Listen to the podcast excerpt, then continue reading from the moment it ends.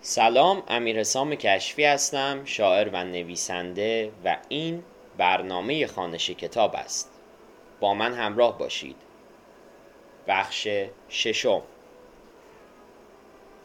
در بخش ها یا قسمت های گذشته نگاهی به تاریخ ادبی ایران انداختیم و به صورت بسیار خلاصه و اجمالی تعدادی از شاعران و بزرگان ادبیات ایران رو توضیح دادیم و نگاهی هم به وضع موجود از جهت سیاسی و حکومتی دورانشون انداختیم.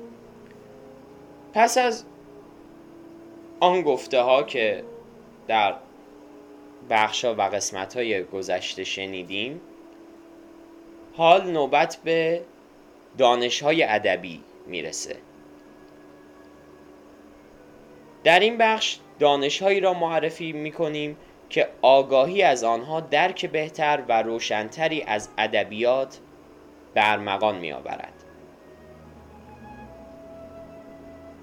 انواع ادبی ادبیات نیز مانند دیگر پدیده ها انواع مختلفی دارد آثار ادبی از نظر شکل و ساختمان محتوا و شگردهای هنری با یکدیگر متفاوتند.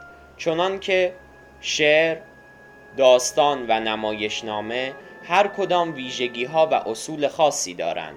قدیمی ترین طبقه بندی انواع ادبی در یونان باستان صورت گرفته است. اما از آنجا که در میان یونانیان منظومه های شعری رواج بیشتری داشته است آنها چهار نوع شعر حماسی، قنایی، نمایشی و تعلیمی را متمایز ساختند. این تقسیم بندی بیشتر جنبه محتوایی داشت. در ایران هم شعر مقبولیت بیشتری داشت.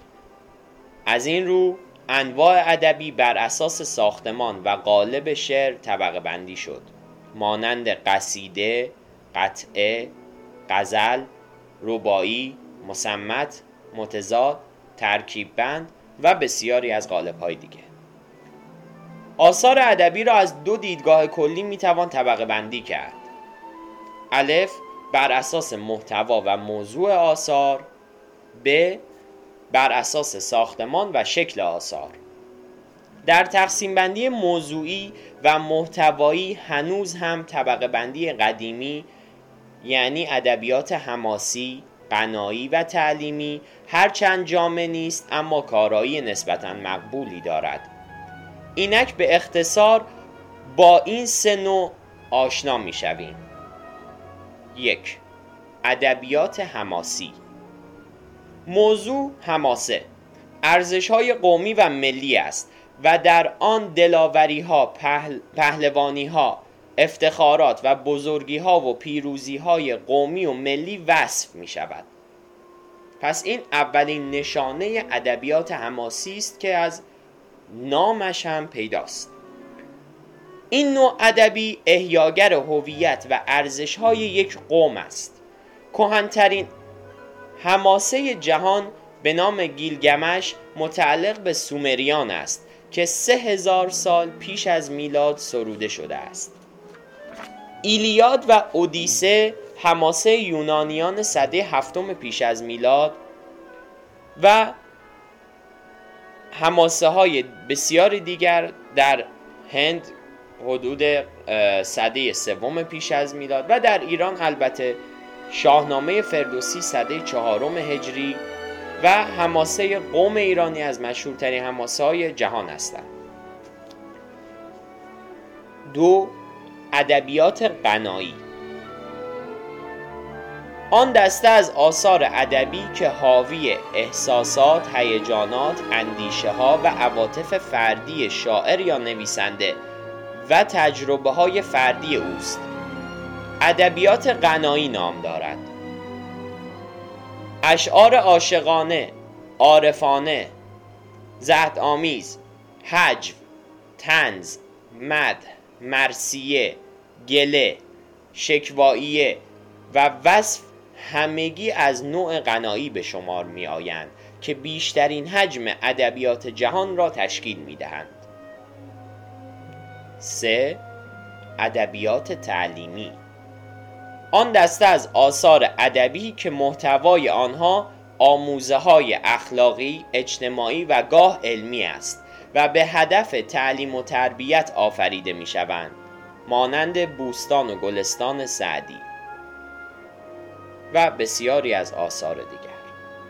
امروزه در کنار تقسیم بندی های کهن که برای شعر طراحی شده است برای نصر نیز تقسیماتی تقسیمات قابل توجهی مانند رمان، داستان، داستان کوتاه، مقاله، قطعه ادبی و زندگی نامه در اشکال مختلفی وجود دارد.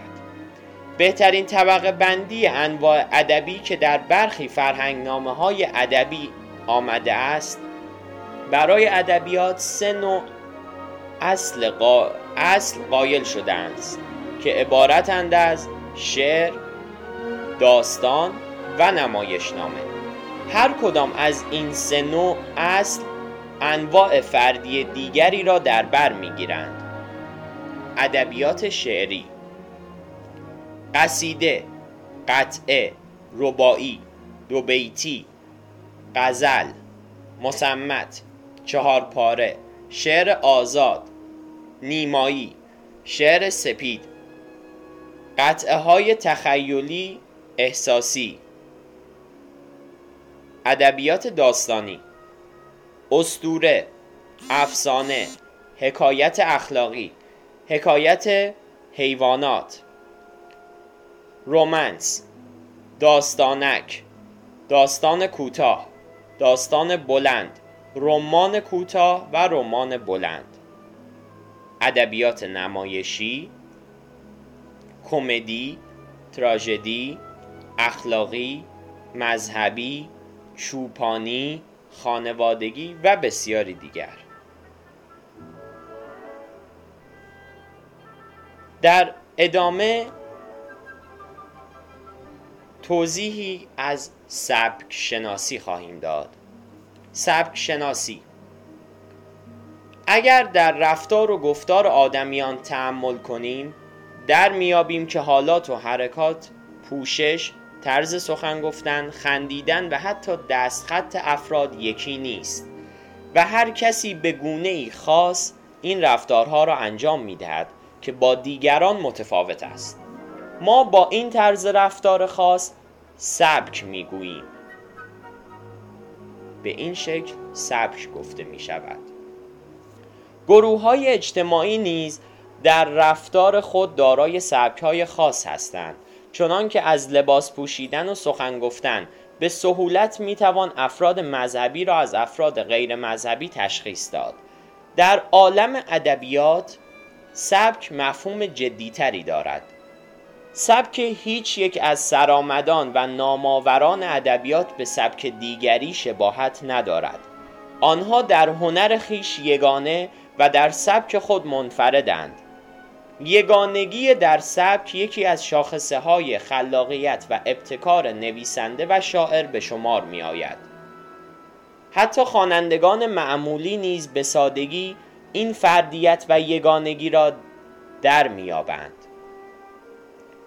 در تعریف سبک ادبی می توان گفت روش خاص هر فرد در بیان اندیشه ها، عواطف و احساسات خیش بر پایه این تعریف سبک نظم و حرکتی است که انسان به اندیشه های خود می دهد.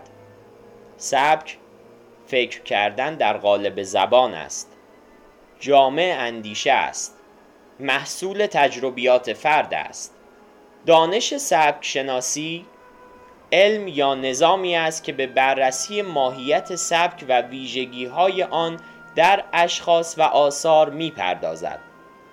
در اثر شناخت سبک می توان بسیاری از خوی و های روانی، اخلاقی و اندیشگانی افراد و گروه های اجتماعی و ملل و نهل را شناخت. چرا که برخی از سبک شناسان معتقدند سبک شناسی قیافه شناسی فکر و روح است و سبک شیوه نگرش فرد به جهان را نشان می دهد و صدای ذهن اوست. پایان بخش ششم.